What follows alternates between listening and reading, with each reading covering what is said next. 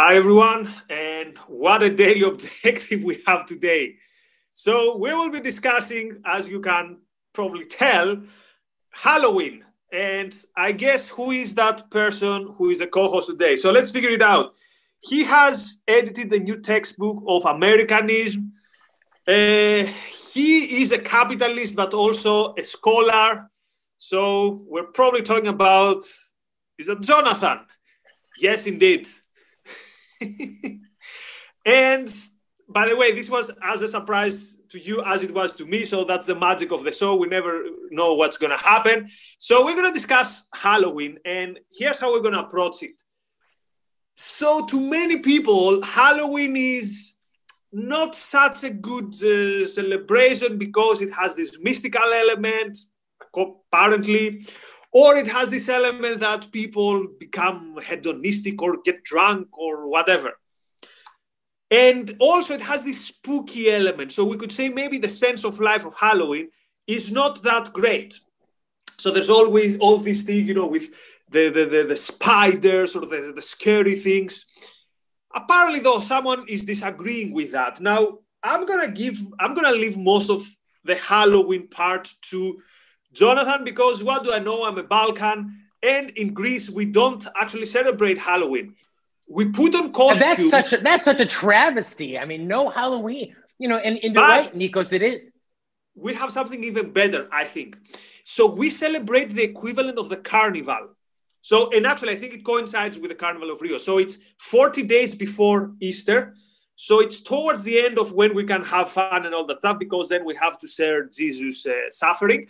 And what we do is we dress not so much towards the spooky side, although now, uh, now there are very few dresses that you can put on. So I remember when we were, I was kid, you dress as a cowboy, as an Indian, as a Mexican. Obviously, these things are a no. Or you would dress as a superhero. So these were these were the or as a pirate.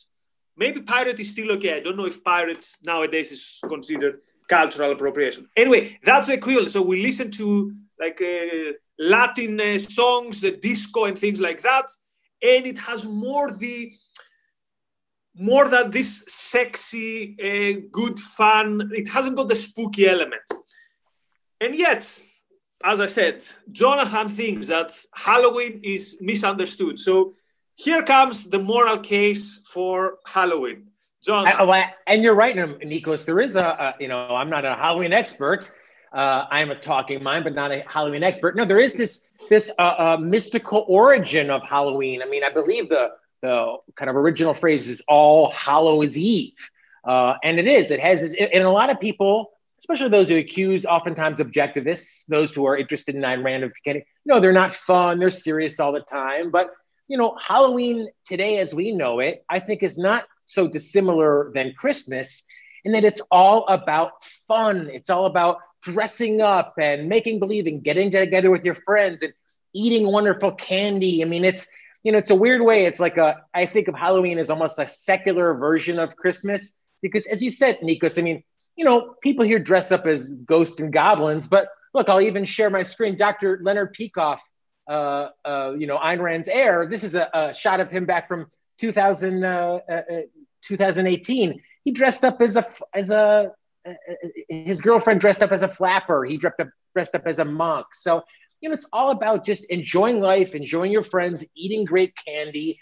And what a society that we live in now, Nikos, that, you know, something like candy or a Halloween costume that used to be very expensive or very hard to get, or your parents had to sew it by hand. I mean, you can get these crazy get-ups for nothing on Amazon thanks to global free trade. So you know, as objectivists, I think we should find reasons to get together. I mean, maybe not get to, you know, get together these days, COVID, COVID safe, of course, but to celebrate life and, and to be a little silly now and then, and to dress up and, and have some fun. Uh, um, you know, life is too short not to, and Halloween is a great excuse to do just that. So now that you said this, suddenly I feel a bit melancholic because usually the, every year was, oh, I don't like it. But this year I wish we could have the opportunity, we would have a the freedom to do so because where I am, we don't even have the freedom to do so. So we're not allowed to be in a different household.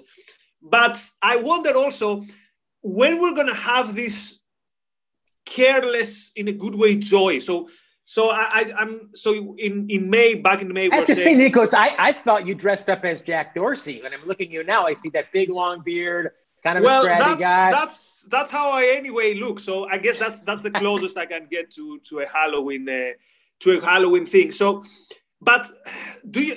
So are you gonna celebrate? Uh, do, okay, don't don't don't reveal something that's gonna make the police knock on your door. But uh, but uh, are you optimist that soon we're gonna? Are you optimistic that soon we're gonna be in a situation where we'd be able again to celebrate and uh, so yeah, it's not only I'm gonna answer that. I'll be right back though. I gotta I gotta get something downstairs. I'll be right back.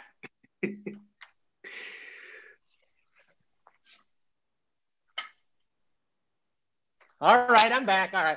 I, I hope so, Nikos you know, because uh, that is such a great opportunity to get. And Christmas for me is much the same way. I mean, Dr. Peikoff is, is, is written and talked about how, you know, Christmas is wonderfully secular. Halloween's the same thing. It's not about uh, worshiping go- goblins or believing in the supernatural. It's about getting together, enjoying life, fi- finding joyous reasons, as you said, to celebrate. And, you know, that's people always think of objectivism as being kind of down and negative and anti and you know, almost like Dr. Spock, you know, you're always very serious. And, but, you know, it's to me, it's a, it's a philosophy that's really helped me enjoy every day more and more and embrace every day.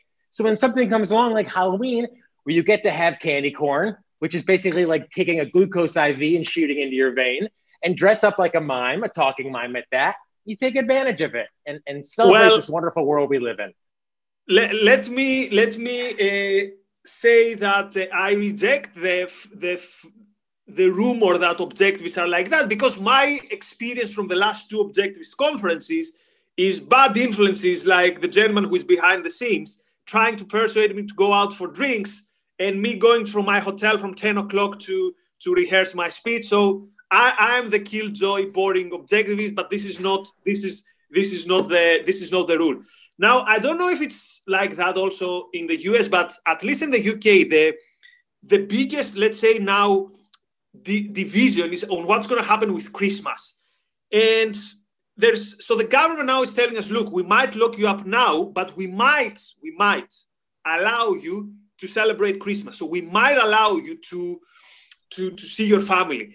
And I like it how so many people say, you know what, maybe that's that's where I draw the line. Maybe that's where we say enough is is enough. So because Christmas is so big in all our head. And as you said, you mentioned Dr. Peikoff's Christmas radio show, or I think you mentioned it. If I encourage people to try and find it either in Leonard Peikoff's podcast or I think it's also on YouTube. The show that Peikoff made about Christmas and the meaning of Christmas, the life celebrating meaning of Christmas, uh, it's one. It's probably one of the top three moments in objectivism that have really, really touched me. So let's hope, let's hope that this idea now that the central planners and the powers that be can decide, they're so drug in power that they can decide whether they're going to allow us to have Christmas. I think this is, it's almost as if they're getting some pleasure out of this. So let's let's go to the next theme that I want to discuss killjoys. And I have two areas in my in my life. The one is the government killjoys, so again, I don't say that what people should do in Christmas is go out uh, party and then go meet grandma.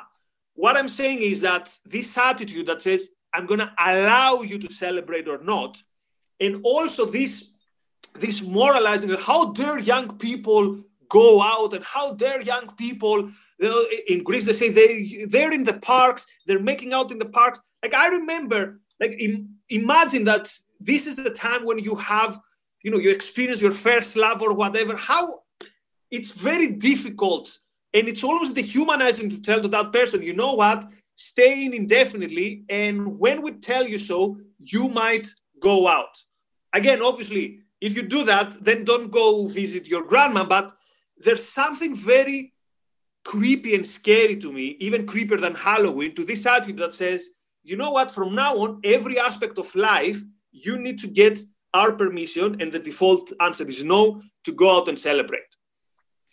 Well, yeah, I mean, because here in Chicago, where I live, and, and I know across a lot of many swaths of Europe now, there are increasing lockdowns. And when you think about the the kind of ramifications. You know, they always say uh, economics is about the secondary level effects, and when you think about the the effects of some of these mandatory government lockdowns, you know, we're not talking about people voluntary social distancing, voluntarily closing their businesses, but government forcing it. There's a financial cost, but there's also a really a, a big emotional cost as well. And this certainly isn't advice on how any one of our viewers or, or listeners should celebrate their own holidays, but um, you know what I find so reassuring is that even now during this, you could probably say this is somewhat of a lifeboat situation or emergency situation.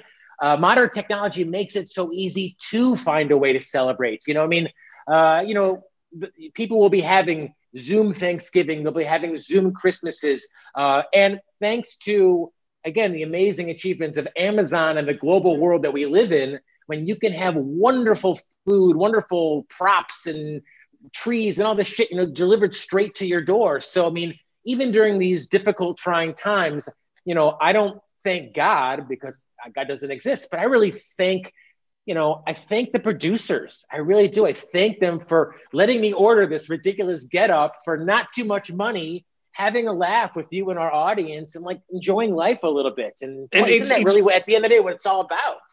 It's almost forbidden now. Even the idea of celebration is like, oh yes, but and here's my here's my question to these people who say, how dare you talk about celebrating? You know, people are are dying. So if you really care about people, do you think it's a good idea that there is that's a rhetorical question not to you is it a good idea that we're in this perpetual gloom like do you think do you think that this is the best thing to so do you think for example that your grandmother who is 88 and doesn't know how many christmas there are ahead the best thing to do to that person to say i forbid you i forbid you careful not your conscious decision but i forbid you. So i know what is your hierarchy of values and not you. But talking about killjoys, no offense to many of our religious friends, but we have to talk about religion because it is it has played a big role in in a way in uh, demonizing these all these festivities. So I don't know. I'm sure they have a lot of things today about Halloween, but I remember every year when it was uh, the 14th of February, specifically when this celebration started becoming popular in Greece. I remember the religious uh, teacher at school or the priest would say, careful, careful. Valentine is not a Christian saint. We, we have our own the, we have our own version of uh, the uh, of this saint who is for love, but don't go for Valentine. This is this is just a trick to for for uh, flower shops to sell flowers or to sell chocolates. Fun enough, do you know who else was reproducing this? Some leftists. They say, "Oh, this is commercializing love." So, what's wrong with religion, and what's the case with religion and killjoyism? Well, I mean, I'll just you know my my experience of religious holidays growing up, and I wasn't raised uh, Orthodox, but I was raised pretty conservative, and you know my experience of holidays growing up was one of silence, repentance for things that I don't know why I should have been repenting for, you know, what does a seven year old mind really have to repent for, Nikos? Truly, I mean, what has he done at that point?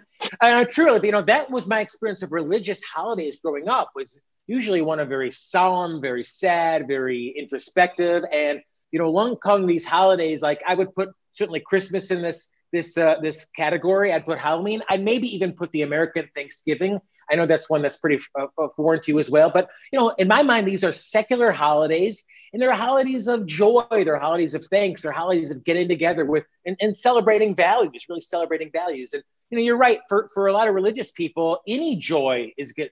They're they're they kill any joy at the end of the day because any joy you're having, any values you're having you should, in my mind, the, the attitude is you should be sacrificing to someone, whether it's to someone out here in the, you know, in your world or to God.